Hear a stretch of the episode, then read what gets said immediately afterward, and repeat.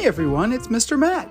After this story, please check out my collection of Mr. Matt originals featuring Bubba the Giraffe. Would you like to hear your name and favorite animal in a story that you helped create? People from around the world send ideas for adventures for Bubba to go on and even get characters named after them. You can find my original stories all the way at the top of my channel. Enjoy!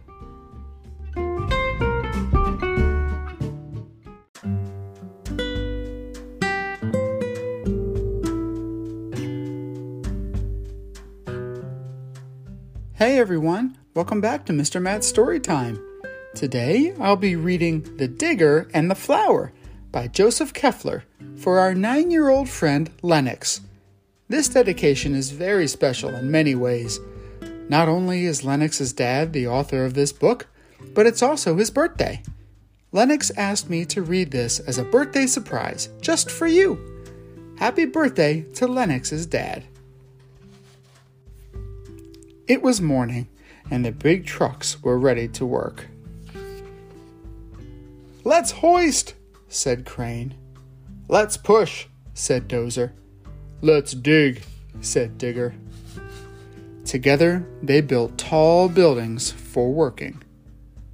They built roads for driving and bridges for crossing. They built and built until the loud whistle blew. I'm beat, said Crane. Me too, said Dozer.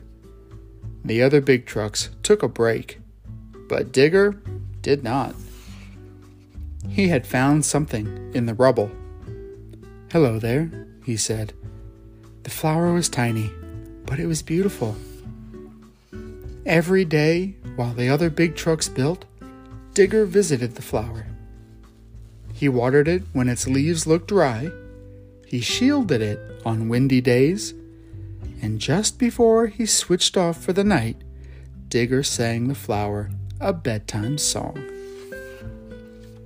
The flower grew, but the city grew too. Soon every space had been filled. Every space but one. We need to put a building here, said Crane. Dozer started his engine. Before Digger could stop him, Dozer blew a big puff of smoke and cut the flower down. Then the other big trucks went back to work, but Digger did not. When the smoke cleared, Digger saw something in the rubble.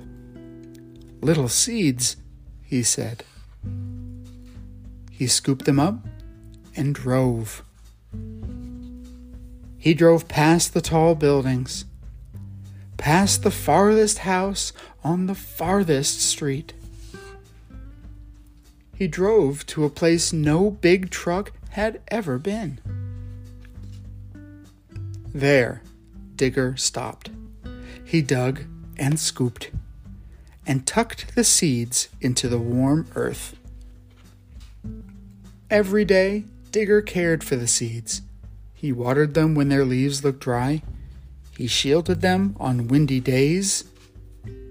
And just before he switched off for the night, Digger sang the flowers a bedtime song.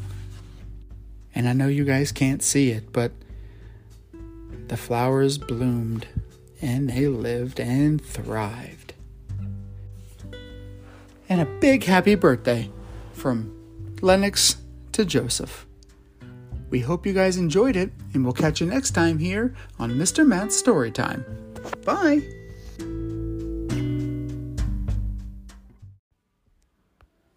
Thanks for listening.